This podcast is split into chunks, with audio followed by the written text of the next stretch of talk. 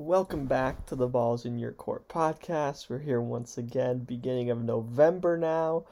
Had a ridiculous week, college football last week, Michigan State over Michigan, Ohio State over Penn State. We had the playoff rankings come out. We have NFL trade deadline, not a ton happening there. A couple NBA news, college basketball. Then we'll hop into what we thought of our rankings compared to the committee's rankings. In college football, lot to get to today, but I know we've had some articles on the website and some activity on the Twitter. So for that, I'll throw it to John. Yeah, as, as usual, uh, you can you can give the Twitter a follow at BIYC Sports, uh, and the the website will be ballsinyourcourt.wixsite.com. And uh, as you said, there's we've been posting quite a bit lately. Um, specifically, mo- or most recently, our college football rankings, uh, version one of those. Of course, we'll be doing it every week, just like the committee, but we're more right than the committee. So you definitely want to take a look at ours first. And uh, of course, every week uh, like usual, we have our, our college football week picks. Um, this week, week 10. We've been doing it for a couple weeks now, and um, there's also you know a, a couple UFC events back to back. Last week we had UFC 267. This week we have UFC 268, which we somehow managed to one up UFC 267 with an even bigger card. So look, look for our picks this afternoon. Um, and then you know we we had some you know a Darius Garland profile, and and of course we jumped into college basketball for the first time this year with some under the radar national championship contenders. So be on the lookout for on the website uh, some consistent content for for multiple sports spread across multiple sports uh, for you to enjoy. So uh, give the the Twitter a follow for you know any of our takes, um, some fantastic parlays.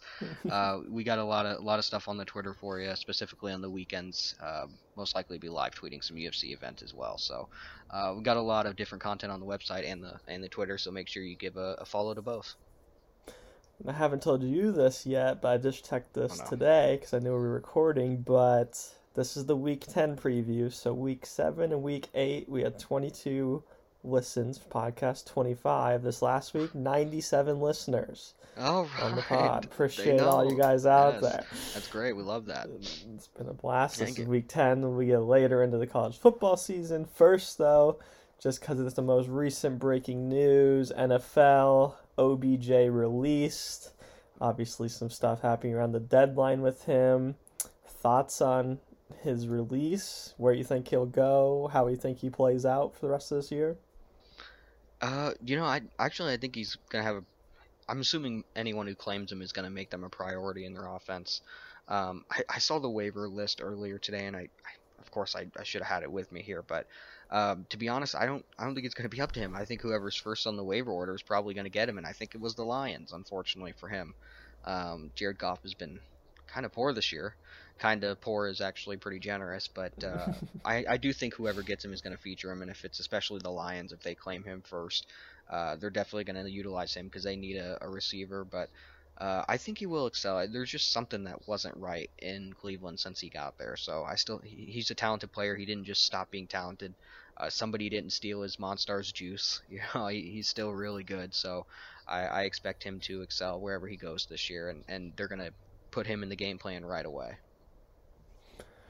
Guess other NFL trade deadline NFL is never really crazy active. I can't think of any huge trades. I know this year we didn't get anything ton. They like to do a bunch of just little ones. I know like Melvin Ingram being traded was Uh, semi big one, but nothing big there. Von Miller. Um, yeah, Von Miller was the big one. Yeah, a few days before. He what he say? He said he went from a four and four team waking up to seven and one. That's pretty nice. Nice, yeah, that's nice. Um, um, I guess other NFL news. Do you feel comfortable? I guess we found out that Saquon was a false positive. He's back in the facility, I believe. Do you feel comfortable if you're the Panthers or the Giants played either CMC or Saquon this week? I feel a lot better about CMC than I do Saquon. Uh, you know, something we don't. This is going to be Saquon's first week back, and with all the, the false positives and, and all the tests he's had to do, he hasn't been able to work out in the facility once this week, so we really don't even know how he's going to look on that ankle. So um, I imagine the Giants will probably play him if he's okay out there, but I definitely don't expect him to be full strength. So, um, but CMC, I, I feel a lot better about. Um, I believe he was practicing this week in a limited fashion, so um, he's I honestly the most the thing I'm most worried about is with the volume they give him, is he going to stay healthy? I he hasn't really been an injured, you know, have a deep injury history, but the last year or so has been really bad with battling injuries. So I just, you know, I don't know if that's due to the volume or or what it is, or a bunch of nagging injuries, but just not a lot of uh, good luck for him the last few years. Now to put your fantasy cap on, Oof. have a couple fantasy questions. You already kind of answered one. I guess you would say you already kind of said value in OBJ if he signs elsewhere. You do think he'll have value in fantasy or no? I think so, yeah, especially if he goes to the Lions. I and definitely in a PPR league because I do think they're gonna. I mean, he could probably be getting ten targets a game. Um, any team is going to pick him up and utilize him in a different. The Browns' offense just wasn't utilizing to his strength. You know, he's not. You're not throwing him out there to run block, and um, it just didn't seem to work. Whatever the situation was, I don't think. You know, we talked about this off record, but I'm I'm a Baker guy, so I don't think it was just Baker's terrible. He's not a franchise quarterback. It just wasn't working there, um, and it's been clear that from a while for a while. So um, we I mean, Cleveland isn't the best place to stay either, so it's not like uh, maybe the personal life was rough. I don't have any details like that, but something wasn't working out there. So wherever he goes next, I expect that to be different. Then other news today: the Titans were impressed enough with AP that they did activate him from the practice squad. I think he'll start this week. Do you trust anybody in the Titans backfield following up from Derrick Henry Uh, in fantasy? no, that is. no, I'm I'm definitely wait and see, and and I even expect Adrian Peterson to have a good week or two here, but he's not the long term answer. Um, all time great, you know, Hall of Famer, just a freak athlete, but realistically hasn't been in the league for what like two years now, hasn't taken a snap. Uh, I just yeah, I don't expect that to work. It, I think the body type they expect him to kind of be able to take that run like Derrick Henry, but I think they got to look in a different direction here, and I, I'd wait and see before you start spending a whole lot of bench space on on Titans running backs right now. Then last fantasy question, and this is a if big if because it seems like the Cardinals predicted this anyway. But Kyler Murray didn't practice again today. Won't have practiced at all this week. He's officially a game time decision. Would you play anybody or feel comfortable playing anybody on Arizona if Kyler's out? Honestly, no. I there, I think there's enough quarterbacks out there where you could probably go stream a quarterback like Derek Carr or somebody like that. And I mean, Thursday night was it, but Carson Wentz would have been a decent streamer as well. So I think you probably look in a different direction. Um, they have pieces, and but I, I I don't even know who they have behind him. Do you know? Mm, is it Colt McCoy still? Oh, no yeah, idea if it is or look not. elsewhere. I think you'll be fine streaming a quarterback just for one more week. It doesn't sound like it's a long term thing for Kyler. Okay, now NBA. I don't have a ton of long thoughts on the NBA. We're still only like eight, nine, Yeah. seven. I don't even know exactly how many games in. So on the court, not a ton, but obviously the we've kind of had this in the works ish. But Robert Sarver, Yeah. Suns owner, official investigation happening. I believe is that correct? Yeah, yeah. It sounded like the NBA said they would investigate. So not good for the Suns. Is that is that what I'm guessing? Yeah, I, I it was a long, long report. I I read through it all just to kind of make sure I didn't miss anything. But honestly, a lot of it was like, I mean, he was definitely a terrible guy. So it's not like he's getting off scot free. But I, it just seemed like we went through this with Donald Sterling, and it felt like it even took some teeth pulling to get him out of there. And that one was a lot worse, just from the idea that. Uh, it was obvious that he was racist, and, and it's to me it's obvious that Robert Sarver's racist too. But a lot of his, you know, the issues in that report are firsthand accounts of him just kind of making terrible jokes and, uh, you know, just being just like not not being aware of your surroundings and just kind of saying things like that. So uh, I'm not saying he's getting off here and he shouldn't, but I just have a hard time, you know, seeing a scenario where the league is going to force him out of ownership uh, just off of him being just a shitty guy, to be honest. That's really what it is, a really shitty guy at that. Uh, but he definitely probably should. Uh, it sounds like he impacted a, especially a lot of female coworkers' lives, and he should be held accountable for that in my mind.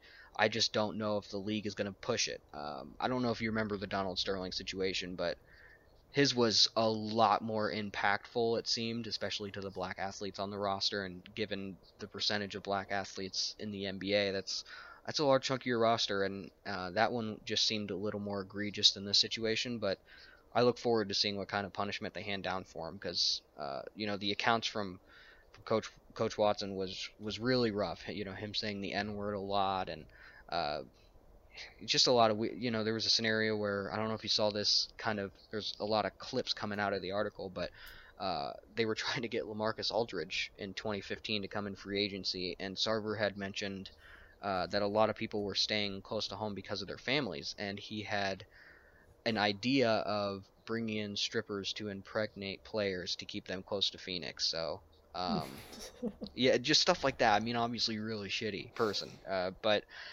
obviously, none of that actually happened. None of those players got forced into it. But it's just, uh, yeah, it's going to be interesting to see what happens here. I don't, I don't quite know what's going to happen, but uh, I don't have a lot of faith in the league office forcing him out of ownership. It's it's kind of a weird scenario because it, they own an NBA team, but it's also a personal investment. So you're kind of interfering in someone else's life, and and uh, he obviously impacted a lot of people's lives negatively. So there's a lot a lot of layers to it. So I'm, I'm curious to see what happens. But I did see, I, I believe there were over 70 individuals that came forward stating that he had negatively impacted their lives in the Suns organization. So that's a lot of firsthand accounts and a lot of witnesses they're going to have to go through. And uh, I don't expect him to be out this season, but this is going to probably be a long review, and it, it doesn't look good for him. He certainly, you know, he's denying everything through his lawyers, of course. Um, but there are a few accounts of, you know, Steve Kerr before the article came out. I don't know if you saw, but Steve Kerr had mentioned, you know, something along the lines of, "I've known this guy for however many years, and I would be very surprised if if this came out to be true of him being misogynistic and racist." And there's a few things that come out like that. You know, a lot of the Suns organization are backing him, which is weird. Uh, but yeah, a shitty guy for sure. Definitely deserves to to be held accountable because he he treated some people pretty poorly in that organization. Next one, did you see the cat free cat when he liked that tweet? I, I did, yeah. It, it, Are you team cat was hacked? No, or was he not? He definitely wasn't hacked. I, I'll. But he said today that only three people know his password. Who hacks in there just to like a tweet like that? You know, like come on. I, he had to do it. I mean, there was no way he he had to do it. So everyone knows it's fake, but he had to do it. So it is what it is. Then the last one I saw NBA news a little bit before we um, started recording just to continue the Ben Simmons saga. He's fined his salary 360k for not cooperating with team physicians for his mental health. Um, I don't know. What do you think's gonna move on or go with that story if they're gonna start finding him each game if he's not cooperating? Yeah, that's a tough scenario. Um, you know, the mental health subject, as we know with the Calvin Ridley situation, is is kind of a tough subject and you really kind of have to side with the the person going through that uh, most of the time, uh, just because we don't know what they're going through. But you know, at the same time, I also understand from a business perspective that uh, you know, they're if you're not getting help from the team physicians, then you're not really giving them any information. And the reports say, you know, he hasn't been in contact with them at all. Just continues to give them the same message that mentally he's not ready and for that, I, I believe him for that. Uh, but I also, you know, kind of understand the business aspect of it. If in the contract it states so, then he has to expect those fines to come. So, um, but you know, unlike the Calvin Ridley situation, I think if Calvin Ridley, you know, if the Falcons decided we're tired of this, we're gonna waive him. There's no doubt every other NFL team is going to claim him and be ready for that. You know, they're going to be willing to deal with however long he's going to be out. And in this Ben Simmons situation, uh, seems like the 76ers are also not willing to let him go, regardless of what's been going on. So, um, whatever that means keeping him, if that's fines, then unfortunately, you know, Ben Simmons has to understand that's probably in the contract. So it's it's a weird situation to deal with just because uh, mental health is so it's a fine line, unfortunately. Yeah, I'm not sure the exact details on it. I just saw the headline about him not cooperating, so I'm not sure what that all entails. And obviously, this has been a saga that's lasted a long I'm surprised he's even so at this point on. Sure. I thought they were going to trade him. To be honest. Uh, I agree. I thought he'd be gone. They've been playing well without Number him. one though, seed in the so East. Not in, yeah, they're not in really a position where they feel like they have to do a ton with him. I guess right now to make him suffer, and if they're not going to pay him, then obviously Ben Simmons gonna have to make some decisions yep. Um, about what he wants to do. But that's the NBA. We're definitely going to be heavy NBA, especially as the college football season starts to wind down, that'll probably be the sport that we start to jump into next, as well as NFL. So a lot more on the court stuff happening, but those are just the headlines that I can think of. Um, I guess I wanted your thoughts on. Obviously, we know the Henry Ruggs news didn't really touch on the NFL. That's just a bizarre story. Everybody knows it, knows a ton of it by now. But over the weekend, college basketball, Kansas top player Jalen Wilson arrested on suspicion of DUI. Got three games. This isn't an NCAA thing; it's a university thing. Did three games? Does that feel light to you, or you okay with the three games? It's kind of hard to say, just because I don't know. You know, I don't know what normally this would this would be, but um, I mean, was it was it just was it was it an accident or was it just being pulled over for DUI? I think he was just pulled over. If it was just it. yeah, And I think it did happen over the Mm-hmm. weekend, and it kind of came out Monday, Tuesday, and then obviously Tuesday morning is when we kind of got the Henry Ruggs. So Mm. maybe the decision wasn't, and it's kind of got amplified from the Henry Ruggs thing. I don't yeah. I, if it was just a DUI, then you know definitely a mistake. But uh, he's a college kid, so you know it. I I get it. Uh, if he didn't if he didn't actually harm anybody, although he endangered lives, uh, if he hadn't harmed anybody, then three games seems pretty all right for now. Hopefully he learns his lesson, and uh, I can't imagine that's going to be the only uh, punishment he gets from the team. Uh, that may be a university thing, but the team's probably going to put him through a little bit as well. So um, hopefully he learned his lesson, and that seems good to me. Yeah, it's kind of same thing. I think Mark Few got three games as well for his Mm. over the summer, if I remember right. So I guess maybe that was just the baseline. I don't know. Um, other college basketball, Oklahoma State postseason ban. Um, started to get more details on it. I guess it was Lamont Evans, assistant. It was four assistants in college basketball, all of them kind of working under that whole Christian Dawkins thing which now has his own HBO documentary where the federal government was basically funneling in money to catch some of these people. Um, I guess the question from this is Lamont Evans accepted 18K in bribes for himself while he was at Oklahoma State, as well as he did this at South Carolina before. South Carolina didn't get a postseason punishment.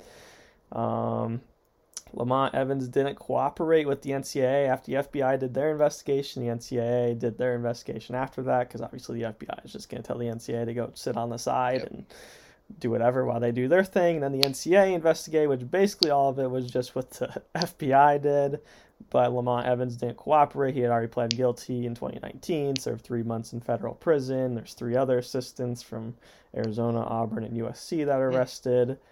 I guess the main question from this is Arizona, Auburn, USC with the other three assistants. They're still kind of going through this whole thing, but they're going through a different agency, the IARP, to kind of decide punishment and kind of decide through their lawmakers. Oklahoma State, they went through the NCAA. Wow.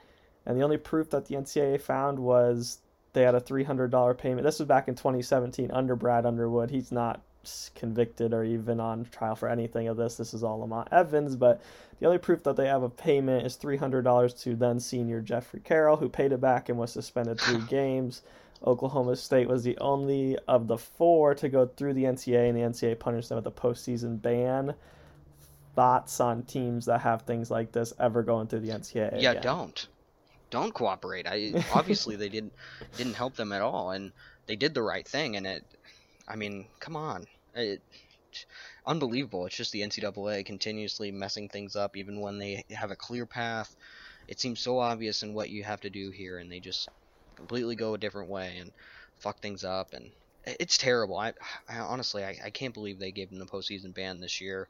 Uh, especially like you, I mean, you had mentioned, I believe, off recording that they had gotten that information what in like February or something. They waited this long to to come down with a ruling. I mean, uh, just absolutely disgraceful. The NCAA continues to mess things up, and we got to find something. You know, we got to find another solution. I don't know what that solution is, but the NCAA is not it. Yeah, and I was also very because, like I said, the Oklahoma State cooperated with them, and the coaching staff now is was not a part of any of that in 2017 when it happened. They just appealed it. I think it was last year. I think it might even be 17 months ago. They appealed it so they could play last year, and then they got the ban this year. But Mike Boynton, head coach, he was Saw that. very adamant. They had a press Mm. conference yesterday to never go through the NCAA. Was telling every other team, which is what a lot of teams are not doing. We kind of saw that with North Carolina when they had that whole academic never went to class, but just gave them good grades. They were like, the NCAA is not doing this. We'll do our own investigation. But I guess the other thing based off this, the other three teams were Arizona, Auburn, USC. Arizona and Auburn last year were both, I don't want to say bad, but middling teams, and they gave themselves a self-imposed ban last year, nice. beginning of the year when they realized they're mm. not. Thoughts on being able to do that, and if you should do that in the Yeah, NCAA? that's it's a loophole. I mean, they they're smart. They know what they're doing. That get around the NCAA. You know, they're gonna. I mean, to me, that was just that's so smart. Especially if you know you're not gonna make it anyways. It's gonna be you're not gonna have to worry about the postseason. Get it out of the way. It's a perfect solution, and it's. I mean, maybe some people see it as getting around the rules, but the NCAA rules are stupid as they are, and they don't even enforce them the right way. They're terrible all around. They never do what's best for the athletes, and in that case, it seemed like it probably was best for the athletes because then they don't have to worry about it the following year. I mean, had Oklahoma State done the same thing, I know they it wouldn't have made as much sense with them because they had Cade Cunningham and they were actually pretty decent. So it they wouldn't have been able to do it in that situation, but uh it's just I mean if you're able to do that and you're in position to make that decision for what's best for your team, you absolutely should and the NCAA isn't going to stop you. I mean, screw them. They're going to screw you over. Screw them. Yeah, the NCAA, I they should have gotten punished. I guess Oklahoma State for all that happening. Postseason ban I thought was too much, and also, like you said, I had listened to something that said it was on a game day in Kansas. Obviously, Kansas really good. Oklahoma State at Kansas. The day of the game, hours before tip off, the NCAA told the coaching staff of Oklahoma State they had to go somewhere for a meeting. Oklahoma State dropped everything, went to the meeting, came back for the game, and after that meeting in February anytime from then until when they finally came out with this postseason ban, that was pretty much the appeal. Like they had decisions made and could have made the announcement ever. Of course, they wait till a week before the season. So Worst.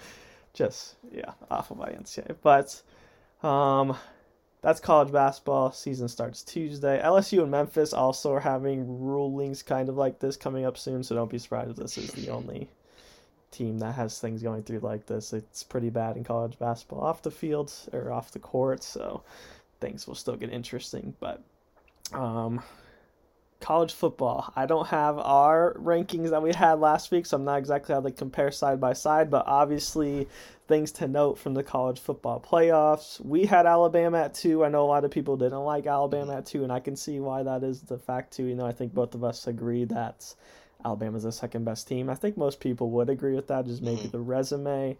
I maybe just because it's Alabama, and I feel like they had a shot to move up the rankings anyway. That they it's weird they're two, but thoughts on Alabama Yeah, being I- at two. I get sometimes it's a little unfair, but if the end goal the end goal should always be the best four teams and whether Alabama has the best resume or not, we think they're the best team. That's how it should go. And I know that's a little inconsistent and it's unfair for teams like Cincinnati, but um, you know, and I think Cincinnati's we'll we'll touch on Cincinnati in a little bit, but uh, I like you said, I we just both think that Alabama is one of the top four teams in the country, specifically the second best team, and uh, even when you get down to even the low like like seven, eight, like after the top ten, it like really drops off. So to me, it there is like a big difference between even the top five and the top ten, and even after that. So it doesn't take much for me to see that Alabama is a top top two, top five team in the country.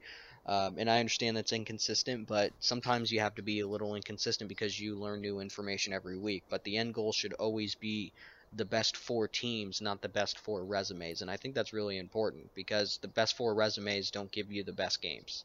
And regardless of entertainment value, us as college football fans, we want the best games. We don't want we don't want Alabama to go out there and, and smoke Michigan State or smoke Cincinnati or whoever they're going to destroy. Maybe they're going to destroy everybody there, but in our eyes, you know, Alabama was the second best team. Um, they have a Heisman contender, one of the best running backs in the country, uh, one of the best receiving groups in the country, and a great defense this year. Not as good as Georgia, probably not as good as Cincinnati either, uh, but they have a really good defense, and that's not something a lot of the top five or even top ten teams can can show. If Alabama loses SEC championship at Georgia, what happens for the I think they're out then. then? Uh, I think that's kind of their. They got to definitely win out. Um, I think Georgia makes it no matter what at this point. If they have uh, if they have one loss, they they make it. Two losses would definitely be interesting because then they have to lose to somebody that's not so great because their schedule is not that great. Uh, but I, I do think that if Alabama loses twice, they're they're definitely out. Uh, I mean, there could be a scenario where a lot of those teams in the top four right now lose or top five lose, uh, and maybe that allows them to sneak in. But ultimately, Alabama's schedule, I think they have a few quality wins um, that aren't necessarily ranked wins, but overall, it's not a not a super you know tough schedule when you compare it to other teams. So they really have a thin margin for error from that aspect. Then Michigan State getting some respect at hmm. three. I didn't think that they had played anybody great, but Mich- other than Michigan, obviously beating Michigan's big, and clearly they value Michigan pretty well. As we'll get to kind of them at that seven spot.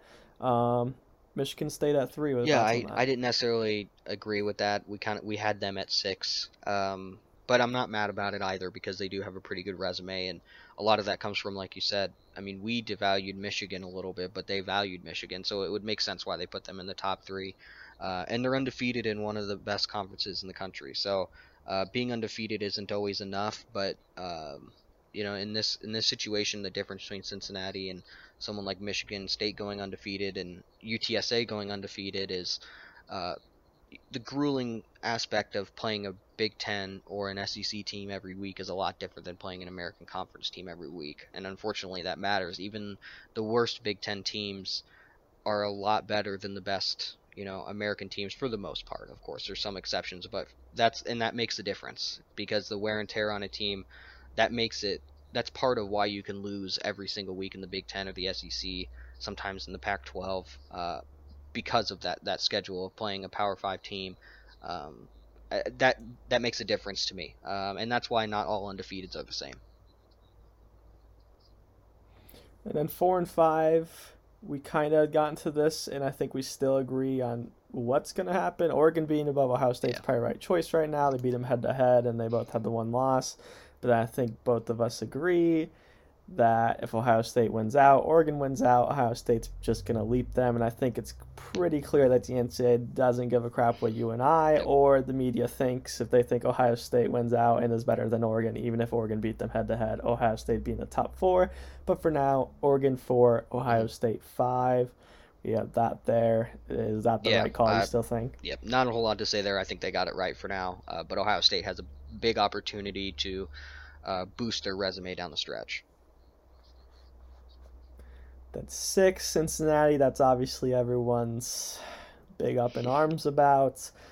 Simpson at six. Didn't help them at all that Houston or SMU didn't make this top 25 for them to even make any movement. They would need some pretty big chaos to happen. Alabama to lose another time or two, Michigan State to lose time or two, Ohio State, Oregon to lose again, and make sure that nobody else behind yep. them drops. So they're pretty much out. It's basically what I'm saying there. But um, I don't even really have an issue. Kind of am okay with them being at six. I just thought that this was the NCAA's chance. I never thought they'd be a top four team because they just don't play enough people. I just thought this was their chance to slide them in at a four and then drop them and make decisions as they go. But maybe they didn't want to risk that where people thought they put them as a top four team and then just move them back. So yeah. they just put them at six. Um, thoughts on Cincinnati overall for what this means for non-power five and what it means for Cincinnati. I, honestly, I kind of just see it as a progression, and unfortunately, it's not a season progression. It, it it's not a progression in season, but season by season, the group of five is getting closer and closer to gaining that respect. Uh, you know, just being in the top 25, UCF for the first time, Memphis, and then you saw UCF start the year like what was it like 14 or 15 that one year, and although that's not super close, it's just kind of inching up. And Cincinnati is now at, at, the six, and and I do think that there is a, a small opportunity for them to make it. They're going to need a ton of help because they can't do it on their own. Uh, but I agree with you. It I was kind of curious to see how the, the Cincinnati would make it make a statement because the first ranking is always the most important statement for these teams uh, because they don't have a lot of opportunity to move up. So uh, I'm not mad at them being six there. Uh, I think we had them at seven actually for our ranking, so that's pretty close. But they're obviously a great team. I think they're definitely one of the top ten teams in the country. Uh, they have a conversation, or they're in the conversation for one of the top five teams, but it's really, really hard to gauge um, whether or not that they, you know, going through the adversity of playing a tough schedule like that week in and week out. uh, it's it's different. It really makes a difference, and I think that's what's holding them back. And I think that's fair to question. Um, but it, it's it's just kind of uh, it's unfortunate because if they were to make it, that's also the statement game. Cincinnati is the whole group of five is riding on Cincinnati in that situation. So if they get blown out, unfortunately, they may never get back. So um, I guess until the expansion, but yeah, it, big state. Unfortunately, every every single move that Cincinnati makes is a massive statement for not only them but the entire group of five, which is a lot of pressure on their shoulders. Unfortunately. Yeah, and I'm not sure how much the committee takes into place. Like, I mean, I think it is a little bit, but for Cincinnati's case, they haven't looked dominant against like Navy and some of these teams they played recently. I don't know if you really need style points when you come out and win. Like they want to see you beat teams by 30 in that situation. The only good news for Cincinnati, I would say, is I personally don't really trust Oregon yep. to keep it up all year, and any Pac-12 loss from Probably here on out, out is a bad one. Not that I'm saying, yeah, not that I'm saying that Cincinnati's ever going to make it a top four. I'd say the chances are very slim. But if you do want some hope, I do think Oregon could fall out. If I mean the college football has been chaotic this year. You never know if Alabama gets tripped up. I mean, Michigan State didn't have the highest expectations ever coming into the year, so maybe they're just playing way above their heads, and Michigan really isn't that great. There's still some room for some chaos, but obviously, when you only have like three or four games left in a year for all these teams, you need a lot of dominoes to fall in your order. And as we see as we go down, though, the committee doesn't exactly love Oklahoma. Michigan at seven, Oklahoma at eight. What do you make of Michigan being ahead of them, or what do you make of the committee putting Oklahoma? It's very interesting. I, I, it, I'd feel like they're, to me, uh, like that almost tells me they want to put Oklahoma up there, which might sound backwards, but it just, I mean, they're they're undefeated, but they they just haven't looked good doing it. But it seems like the second they turn it on, they're gonna shoot up the rankings right away. So uh, they have room for improvement. I think a win against Oklahoma State on the road at the end of the year could really propel them to the top four. Uh, it's really hard to deny a Big Ten ch- or Big 12 champion undefeated. I know they've missed the playoff quite a few times. They, I, I, guess, uh, or they've missed the playoff a few times when if Oklahoma wasn't there. But uh, I just, you know, it's going to be tough to see them if they go undefeated missing out because that win at Oklahoma State is, is a really good one and it's going to be interesting to see what what they think of them moving forward if they start blowing teams out. Because as you said with Cincinnati, I do think it matters. Uh, with a weak schedule, that's unfortunately all they have to go off of. Just winning isn't enough because they expect you to win. So when you start to show those flaws, those are the only things that they look at because any good things that you show are just attributed to a weak schedule. So. Uh, the less weakness you show on tape, I think the better for you. And unfortunately, Oklahoma has thrown a lot of weaknesses on tape this year.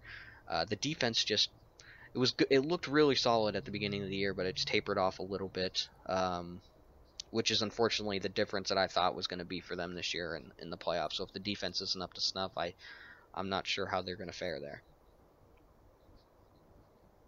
Yeah, and I think you're right with Oklahoma how they could move up. The committee definitely gave them opportunities here coming up because I'll touch on Wake Forest Notre Dame here in a second, but obviously Oklahoma State and Baylor right there at 11 and 12. That's going to be Oklahoma's pretty big wins that they can add to their resume, and I don't think the committee would have too much issue easily putting Oklahoma above Michigan and Cincinnati, and then they're right there with Ohio State, Oregon in that mix, and then obviously somebody from Ohio oh, State. I forgot Michigan's Oklahoma played Baylor lose, this so, week. I totally um, forgot about that.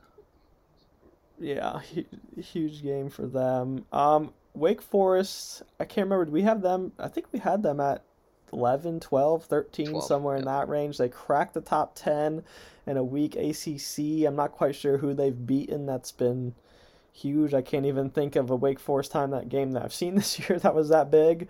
Um, but they get the nine spot.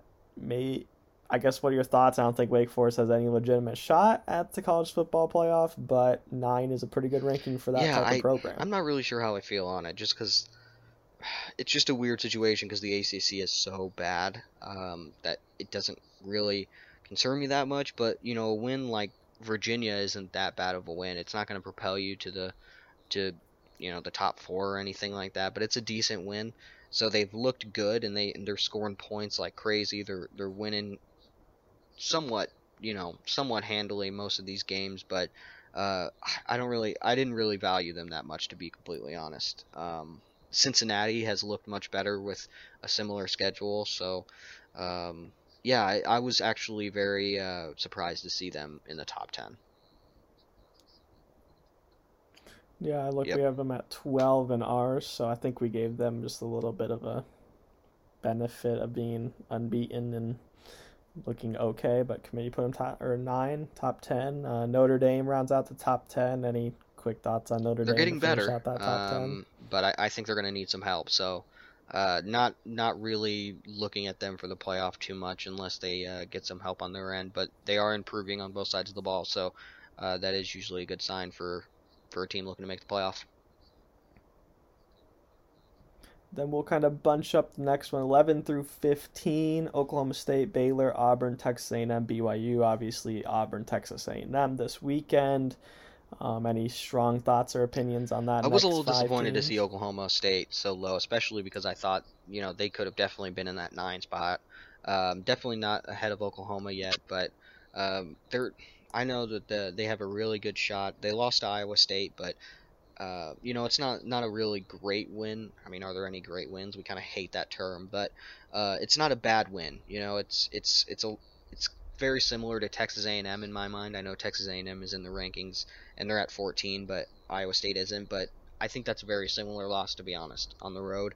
Uh, but they have a big chance if they if they beat Oklahoma this year. Uh, I think it's the last game on the schedule. I mean, they have a they have a pretty good shot. They actually have a you know a pretty decent resume. Wins against Baylor and Texas is an okay win. It's probably not a quality win, but I believe they also beat Kansas State earlier in the year. So um, Boise State was on the schedule, so they didn't have a weak schedule, and and they've looked pretty good doing it. So a win at Oklahoma could really propel Oklahoma State. And to be honest, I'm I'm secretly rooting for them. I I like them a lot this year. They've looked really good on both sides of the ball, and um, that's going to be such an exciting game for me. Oklahoma's been inconsistent, but besides them, uh, Baylor, a similar spot as Oklahoma State. They have all the opportunity in the world to jump up, and um, while I don't think that they've looked, you know, the absolute best, they lost to Oklahoma State, so uh, they're going to need some help there, but.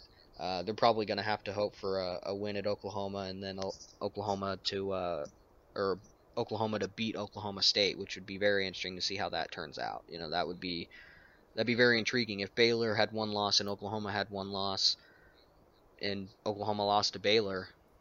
I mean, what do you do there? It's just so interesting. I, I have no idea what they're gonna do. Uh, a lot of things can happen, but uh, I don't really consider a lot of these teams out of the top ten serious playoff contenders. You know, Auburn and Texas A&M play this week, so whatever happens to one of them, they probably jump a few spots back. But um, BYU probably doesn't have a strong enough schedule for me to even consider them. So, yeah, I, I don't have I don't think a lot of these teams have great shots to make the playoff at this point, even though it's only version one of the rankings.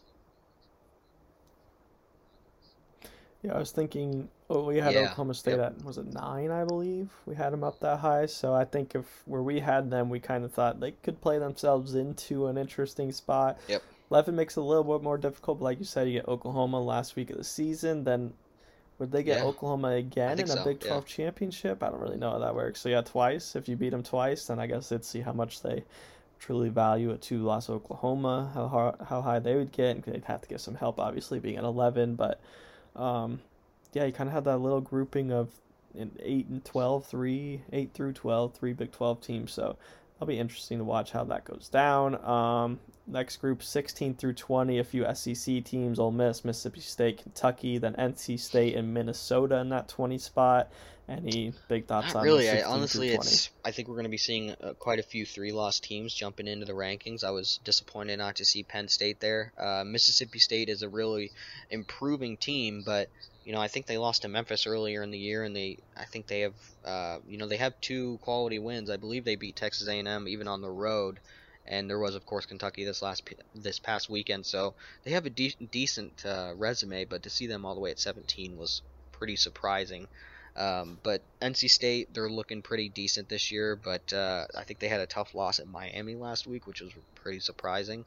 Uh, but they don't have a really strong, they don't have a really strong resume, just like Wake Forest. I, I don't know how you can, you know, put NC State in there, but not Penn State. I know they they have two losses and Penn State has three, but just different scenarios there. Um, in Minnesota, probably just put them in there because they're a two-loss Big Ten team, but again, they haven't done anything. I mean, just they've beaten up on the bottom of the Big Ten to be completely honest, and they lost to Bowling Green, which is probably one of the worst losses, if not the worst loss in the entire top 25. Uh, and they're they're ranked 20, so it's not like it hurts that much, but they're really, I mean, they probably have one of the worst resumes. I think you could really argue, you will argue UTSA's ranking or their resume over Minnesota. So I'm, I'm just really surprised to see Minnesota in that ranking there. Um, I don't think they're the 20th best team. They've dealt with an incredible amount of injuries, and they've come back well with their what probably their fifth string running back at this point. So. Um, they're playing well for what they have, but they're certainly sh- shouldn't be in the rankings given their resume. I, I'm looking at their schedule here, and let me know if you if you hear a good win in here. Uh, Miami, Ohio, Colorado, Purdue, Nebraska, Maryland, and Northwestern. I mean, that's disgusting. That is really bad. Yeah, I was actually about to ask you until you said that who Minnesota's beaten to give them this. 20 spot, but that is who they have beaten, I guess. Yeah, I guess that is surprising. I don't know. Some of these I try to just think if they put some of them in just to make other Yeah. people give them more value. Like they kind of set Oklahoma up, and same thing with NC State. I looked at Wake Forest schedule. They got at North Carolina this week. Yep. Then they're home against NC State, who's obviously a top twenty team. Then at Clemson, at Boston College. If they win all that, it would be the ACC championship. So sometimes I wonder if they put them in there, but then I don't know. It's not even a great excuse because if they Yeah. lose these teams, they're probably falling out. Um, but yeah, the Minnesota one was definitely interesting at 20, and I agree with the Penn State one. I think that they should have been in there too. I think they really valued that Illinois loss, Bowling which Green loss, maybe deservedly so, but um, yeah, exactly. So, and Penn State, if you're gonna give Penn State, you're gonna rank Yeah. Wisconsin at 21, which some people I know didn't like. I don't doesn't bother me a ton, but I could see why you wouldn't like it. Um, they're gonna beat Wisconsin, and Minnesota hasn't beat I anybody. mean, how do you rank? How do you rank not in there Minnesota over Iowa? I mean, they both have two losses, but Iowa's beaten Iowa State and Penn State, and their two losses are both better than Bowling Green. And I know Minnesota lost to Ohio State, and that's again not a bad loss. We hate that, or that's a good loss. We hate that term, but I just don't. I mean, I didn't really think about it much when the ranks rankings were released because the 20 through 25 doesn't really. You're going to see them shuffle quite a bit, so it's not really that important for the grand scheme of things. But I just don't understand what they're seeing there with Minnesota. Uh, they don't have the eye test and they don't have the resume, so I'm not really sure. Besides record, what they offer, but to not include UTSA with the same exact criteria is, is a little ridiculous. Yeah, like you're saying, with the 20 spot being interchangeable, we kind of got to this point of the rankings is just kind of who you Yeah. had liked, who you had seen when we were going through it. So, not a big deal that they're at 20, but just surprising they're there. Then 21 through 25, Wisconsin, Iowa, Fresno State, San Diego State, Pitt. Little surprised Pitt made the top 25, even though I think I put them there and some of mine. Um, Fresno State's look decent. They just played San Diego State, who's 24. Um, any thoughts on the five? UTSA should have made it, and they're gonna get in there one of these times. But any strong yeah, I was thoughts on kind the of last surprised five to in see these San Diego rankings? State in there. Uh, I kind of figured whoever won Fresno State and San Diego State, they would be the one to make the rankings, but I guess here we are with both of them. Uh, I think they beat Utah earlier in the year, or something. Maybe it was UCLA, but I'm I'm pretty sure it was Utah, so that's a decent win.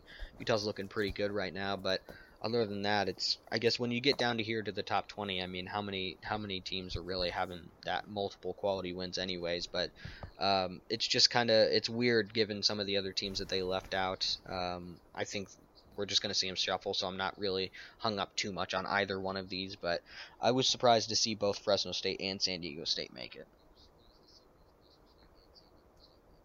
I agree, and I think I haven't seen a ton of backlash on a team not being in here. I think people are a little surprised you didn't Yeah. see either of Houston or SMU, but I don't think there's a ton of teams unless you can think of one that missed out. No, I, I can't really think of. 25. It's just such a year where there's you're seeing so many losses across the board that at this point you're dipping into three lost teams and you're really splitting hairs on who you're putting out there. So I at this point I can't really fault the the reasoning of well instead of just throwing another two three loss SEC Big Ten team in there, why don't we give one of these uh, you know lower conference teams a chance? So I'm I'm not too mad from it. for that aspect. I, this doesn't really impact the college football playoff that much. I don't think anyone in the top 20 is going to have any type of resume to be able to make it. So even with help, it's not really that impactful. But for those programs, probably gives them a little bit of juice uh, when they don't get a lot of look. You know, seeing them and going into your standings on your ESPN app or whatever you use, and and seeing San Diego State in there, you don't always see them. So, uh, you know, good for them. And I guess Coastal Carolina. I guess I, I'm they're not in yes. there, right? That's true. We, we had, had them higher. No, we had, where did we have them at? I can't even think. Twenty. Yeah, I had like what they seen, but they did fall that one game to App State, so I guess I'm not. Yeah. Too too upset about it with being a one loss team. And I don't know who they beat. I don't have their it's schedule really in front of me, so um, yeah, it's probably not great. I just, I mean, they were pretty they're easily a top 25 team I think throughout the year. The App, oh, App this, State yeah, hurts, I mean but, their best win um, might be yeah Buffalo or Oh yeah, that's a gross schedule. Yeah, yeah, that's pretty gross. Yeah, uh, that's fine. not great either. So. Um, so week ten, we'll touch on week nine a little bit. Week ten, though, previewing it just real fast. Um, I think the only bye week from a top twenty-five team is Oklahoma, but yet there's only is there only one top twenty-five matchup this week? Yeah, I, I think I, I believe I saw one time. Yeah, I can't remember who it was. I think it was somebody um, in the uh, in the SEC. It was Auburn and Texas A&M. That's who it was. Yeah. So Auburn, Texas A&M. Yeah. So that's the only ranked matchup, but every but team it's a lot of like playing, interesting so. matchups. You know, a lot of you know three loss teams, four loss teams going at it. So it's I think we're going to see some good games, but in terms of high profile games, they're really not out there too much. Yeah, I think we're really gonna I use middling before talking about college basketball. These teams in the middle, who's gonna emerge as like a better team competing for something, and some that are gonna drop a little bit. Uh, we'll touch on the Week Ten preview. The second, but week nine, uh, Michigan, Michigan State. Any thoughts on that, or Ohio State, Penn State? Trying to think what look here real fast. Georgia handled Florida. Um, I guess any thoughts about last week before? Obviously, we have a lot of our thoughts talked about on the rankings. You know, thoughts really only Michigan, Michigan State this week. I, you know, I, I was actually pretty surprised to see uh, Michigan State come out and win that one. I actually thought Michigan had it handily uh, early in the game, and they just couldn't get it going. And Michigan State, I mean, Kenneth Walker just started to turn it on, and uh, I'm impressed. I, I was impressed with him for sure. Mel Tucker's doing an insane job down there, and uh, they deserve all the credit. So I'm, yeah, I was actually surprised to see that happen. We've been kind of myself. I can speak for myself. I've been kind of disrespecting them a little bit just because I, you know, I saw the way they played at Nebraska and some of these other Big Ten teams. I just haven't been super impressed. Uh, and it's a big if, but if you can even slow down Kenneth Walker, their offense becomes a little one-dimensional. But they they have some big plays there uh, in the passing game. They're just not a, a team that if you stop if you slow down the run game, they're not going to drive down the field on you very methodically. So it just you know going up against a team like Alabama, that kind of defense can really stifle that type of offense. It's uh, it's just it's similar to the Minnesota offense where they have a game plan and when they stick to it, it really really works. But when somebody can kind of put a, a little stop to it, it becomes anemic really fast, and that's kind of what I saw from Michigan State. So. Uh, but they impressed. Uh, I don't think Michigan is, you know, a college football playoff team or anything, but that's still a, a really good win uh, at home in a rivalry game, which is always a lot different than just any normal matchup. Yeah, I was impressed as well because yeah. there was a point when Michigan's up 16 in the third quarter, I thought, and it was I thought it was over. I was pretty impressed by Michigan. They played really well, and then here came Michigan State. I still don't know about uh, J.J. McCarthy coming in because I saw him fumble the first time, but he got lucky and it went out of bounds, I think. So then the next possession, you bring him back in again. He has a huge fumble, and Michigan takes the lead. And that's, that's it, Michigan fans. Another Harbaugh tough, gone? heartbreaking loss. Um, I don't know. Even though Michigan, I don't know if he beats That's Ohio true. State, they're in a they great position. Though, that still, would be nuts. Even though I don't think that'll happen, but um, yeah, I agree. Um, week 10, uh, we'll get to Michigan yep. State in the fifth game. This could be a tough trap game for them. We'll see. Wake at UNC's the first game, though. Wake, we had just talked about, top 10 team, ranked number 9. They go to UNC, who for some reason I want to say that they're starting to figure things out a little bit, but actually now I say that I don't think they're really at all. Even though they played decent against Notre Dame, I still think they're like four and four. But obviously a tough team, and they're at home. Yeah, I have Wake winning this one 41-38 in the shootout. Um, I, yeah, I just think they have a lot of offensive weapons, and there's going to be little to no defense in this game. Um, but this is I do want to mention this is kind of what we talk about with the Cincinnati situation and you know UTSA and anyone else with a weak schedule. I mean, this is a game where Wake Forest is undefeated, ranked number nine in the playoff rankings, and they go at a team with four losses and they're an underdog.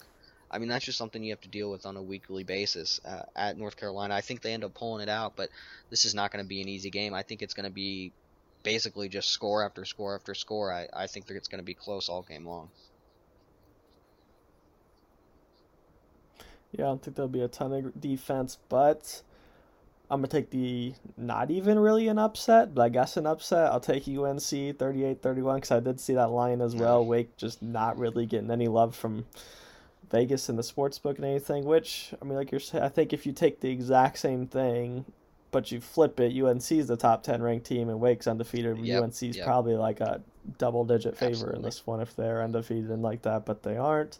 It's UNC, and like you're saying, Wake is going to get these types of games, even though it's a down ACC. They're still playing these types of games, which still gives them a relative shot. But I'll take UNC to yep. give Wake their first loss. just because I've been on the Sam Howell train for so long. One to, time it's got to come through for me again. I need it.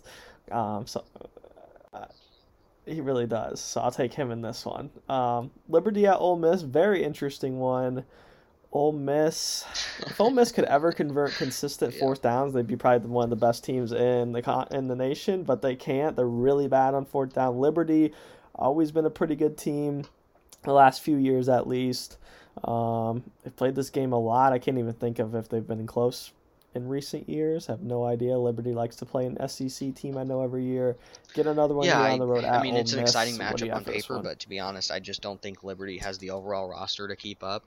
Um, I do think it's going to be exciting. Um, Malik Willis is going to, you know, have some exciting plays, but I've Ole Miss winning this one 44-21. I just think they're going to be too much. This, you know, Liberty just they're exciting, um, and they you should definitely watch this game, but uh, I think Ole Miss will be too much.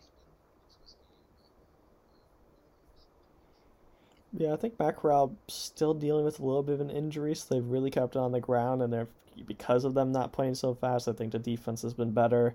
I think Ole Miss, yeah, like I said, just has they're just better, have the better athletes, better players. I like them. I don't think it's any going to be crazy blowout for me, but I'll take Ole Miss by 10, 31, 21 in this one. So Liberty falling out Ole Miss. Then Penn State at Maryland, tricky spot for Penn State because they're kind of at that point where a lot of their opportunities are falling after losing to Ohio State, then losing to Illinois.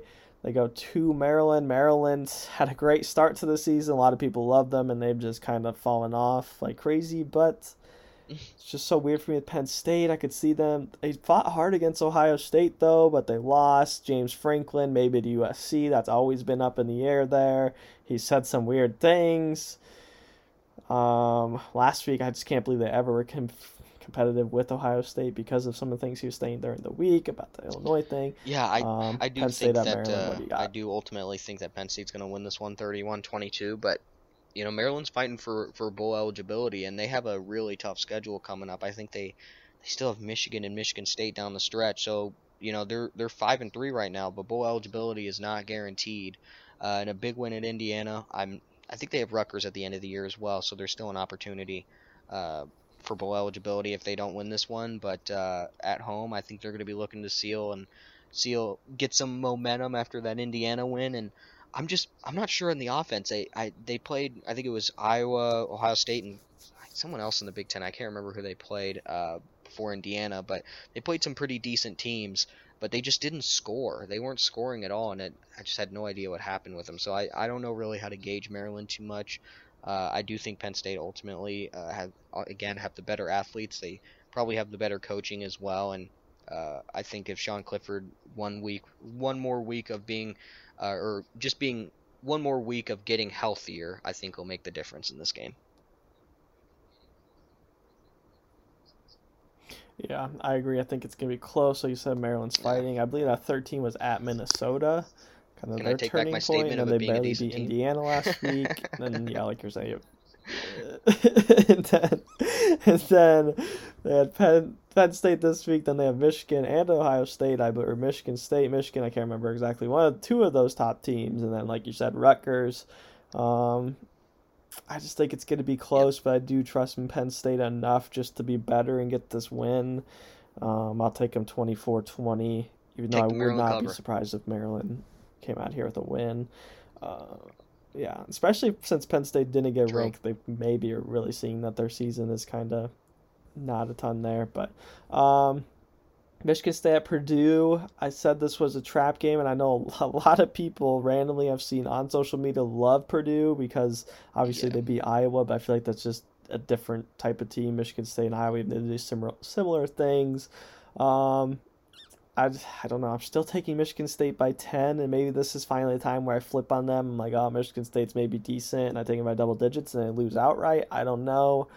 But I just I think kind of Purdue kind of gets their one game every year, and they did beat Iowa, and I just think Michigan State keeps going here, even though this is an ultimate trap game. I'll still take Yeah, Michigan I, State I'm with you. I, 27-17. I, but I, I have Michigan State winning this one. But you know, I, I'm backing up what I said earlier. You know, I respect them after that Michigan win, and my score reflects that. I think they're going to win 31-18. I, that, sometimes especially like, not they're not rivalry games, but sometimes these interconference matchups, there's just there's something different about them. It's not that the you know I I almost feel like Iowa's still the better team. Purdue was the better team on that day, but uh, you just get these weird moments where you just you're ready for a letdown, uh, or there's like uh you know there's history between those two teams. Uh, you know, like for example, Ohio State. Um, you know, the last few years they've been beat up by a Big Ten West team for no reason. You know, it's just like weird scenarios like that. You're almost waiting for it to happen, uh, and it doesn't necessarily explain anything about either of the teams involved. Uh, but Purdue, for one one week, they looked like a world beater, and now they kind of look back to themselves. So I, I think Michigan State's going to be able to run on them. Um, but something interesting, you know, last week Purdue was able to. They they got Horvath back last week, and they had a, a new initiative to run the ball against Nebraska. So uh, we might see a, a run heavy game on both both sides, which you may not be accustomed to with Purdue lately. But uh, I do think Michigan State's going to be able to get some big plays in this game. Uh, Purdue's defense is vastly improved, but uh, I do think that uh, Michigan State's explosive, and they're going to be able to exploit that. Yeah, it's an interesting game. I'm very curious how that one's going to play out. How Michigan State responds to that big rivalry win. Now we have Auburn at Texas A&M. Auburn looked good. pretty good. I love As long Tank as he's not in your Bigsby. He's so good. Love him. Beat Ole Miss. they were pretty good. It's facts. Um, Auburn at Texas A&M. Bo Nix on the road. Texas A&M. Obviously, like you had said earlier, they kind of turned that corner, especially beating Alabama. I'm Helps doing it again. that. I'm riding Um, with who Bo do you have in Nix on the road. Auburn 30 to 27. and you know what? I'll even give you a stat to back it up. They've only played, I think, five or six times, um, and only once before Texas A&M joined the SEC. But Auburn has never lost at College Station. Has won every game in their series. So I think they continue the streak. Bo Nix, I'm riding you again.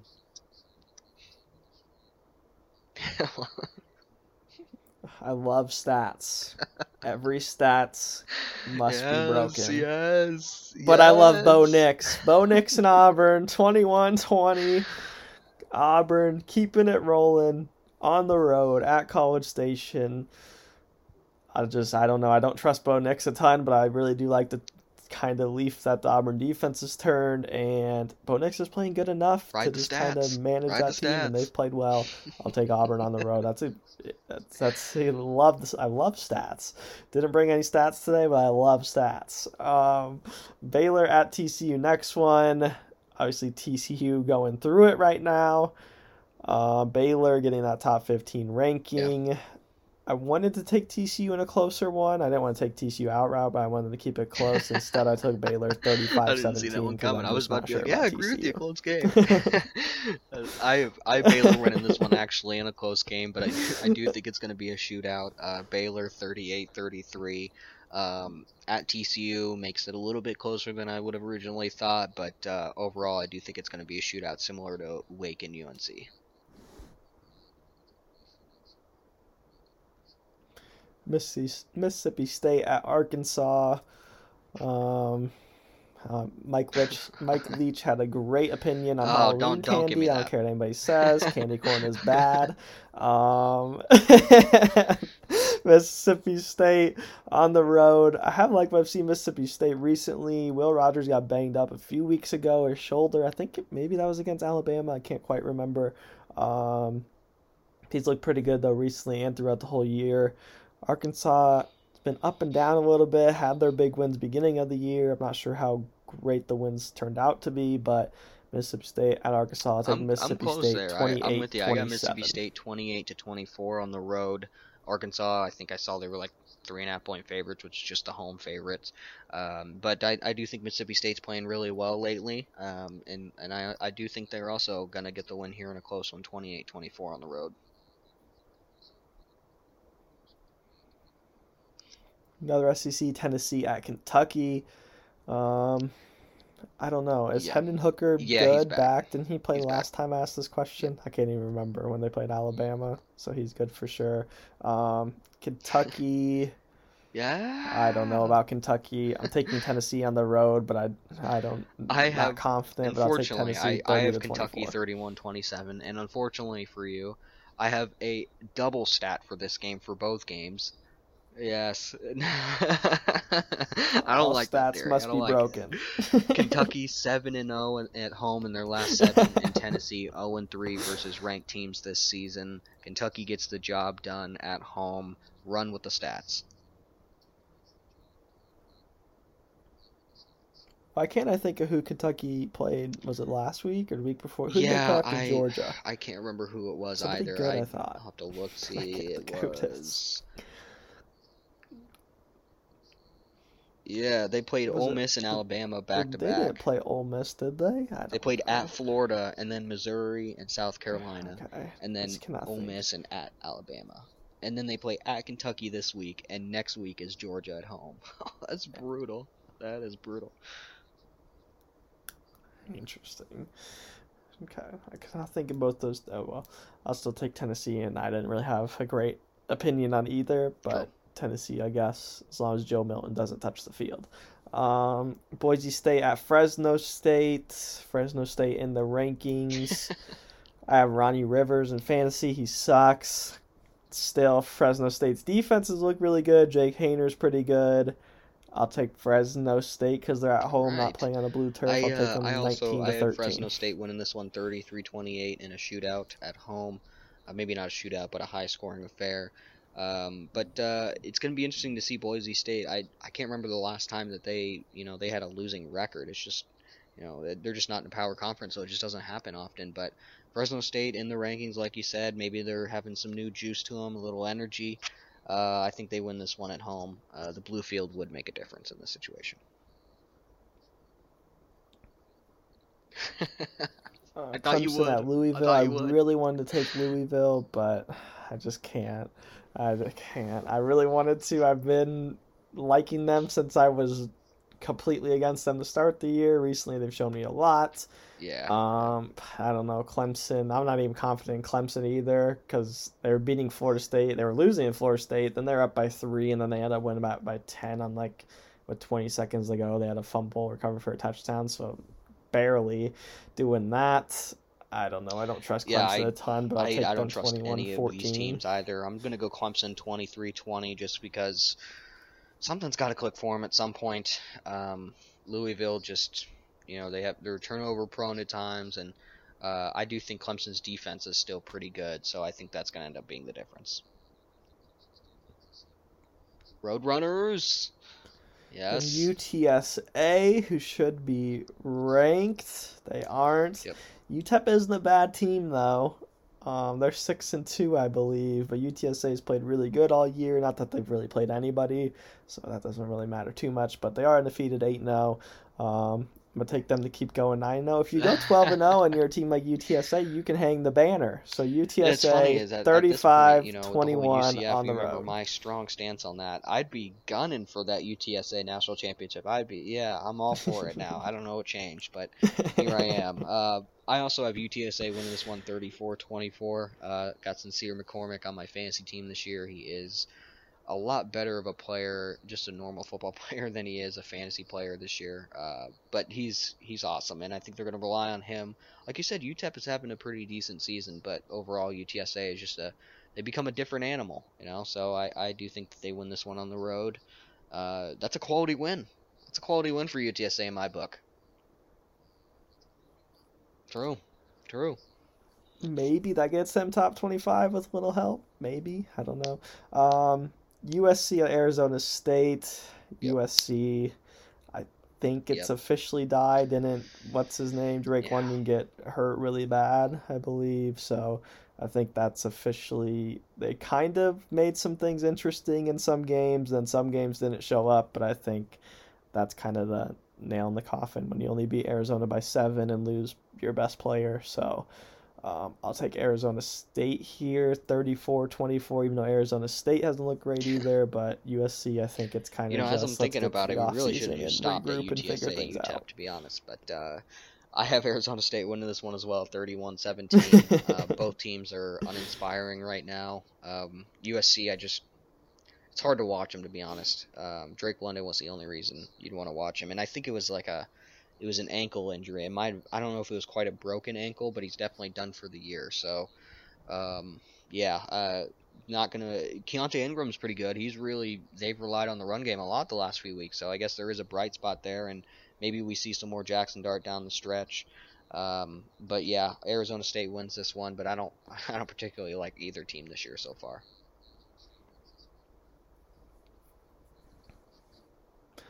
Yes, that's Week 10 preview. I do want to put Oh, Oregon gross. on upset watch at Washington. Just personally, I just want to put them on upset watch. Wouldn't surprise me. And also, could you have made the Nebraska a night No, game, no. please? So I would have bet No. them plus 15, but now I'm not confident Well, because it's I- at 11. I mentioned earlier, but I'm still State to taking lose to a Big Ten so. West team. That was me Um, foreshadowing the, the upset. It's coming. Nebraska's gonna That's they they just needed that signature win, and you know, of course, the uh, the psycho in me. I've seen a scenario where Nebraska wins out and becomes a top 25 team preseason next year, and Adrian Martinez is on the Heisman watch again. So uh, it's not going to happen, but when it does happen, remember I said it. Ooh, Well, I'm taking Nebraska plus 15, and I'll sprinkle the money line because you convinced me when you said Ohio State doesn't always has a letdown against a Big Ten West team. So, just a couple of upset watches: Ohio State, Oregon. Not sure who else was out there. Those were just top 10 teams I saw. A lot of people think Michigan State wouldn't surprise me either.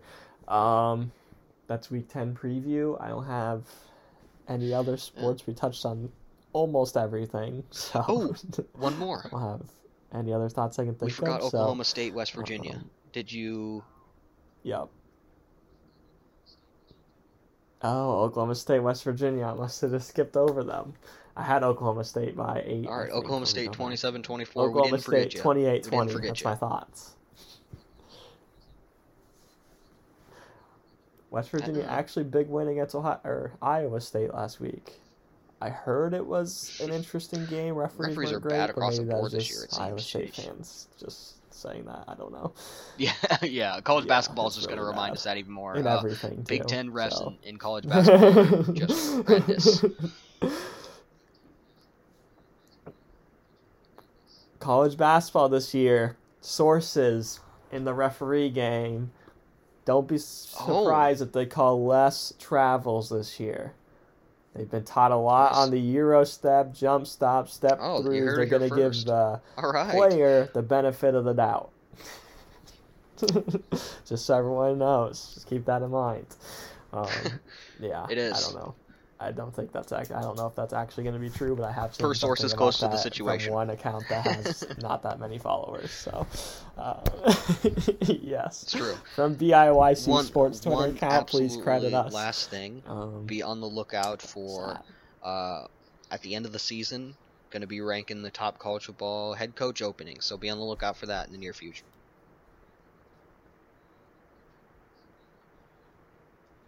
that is yeah, probably. Anything USC one. Gonna do some LSU yeah. two. Um, Florida three.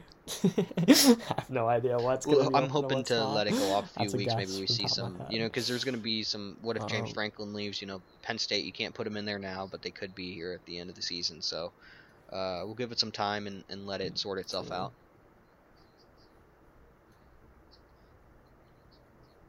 Yeah, yep. college football we always paying attention to year round, so always will be posting and talking about that. That was the Week Ten preview. If you have any NFL fantasy, any college football, any betting, any UFC, John's gonna tell me who to bet on in UFC this weekend. That'll be in the article if you want to know who we're taking. Yes. Um, be free, feel free any of those stuff to tweet at us, be at YC Sports. But that was um, Week Ten preview. Thank you guys for listening. Catch you next time.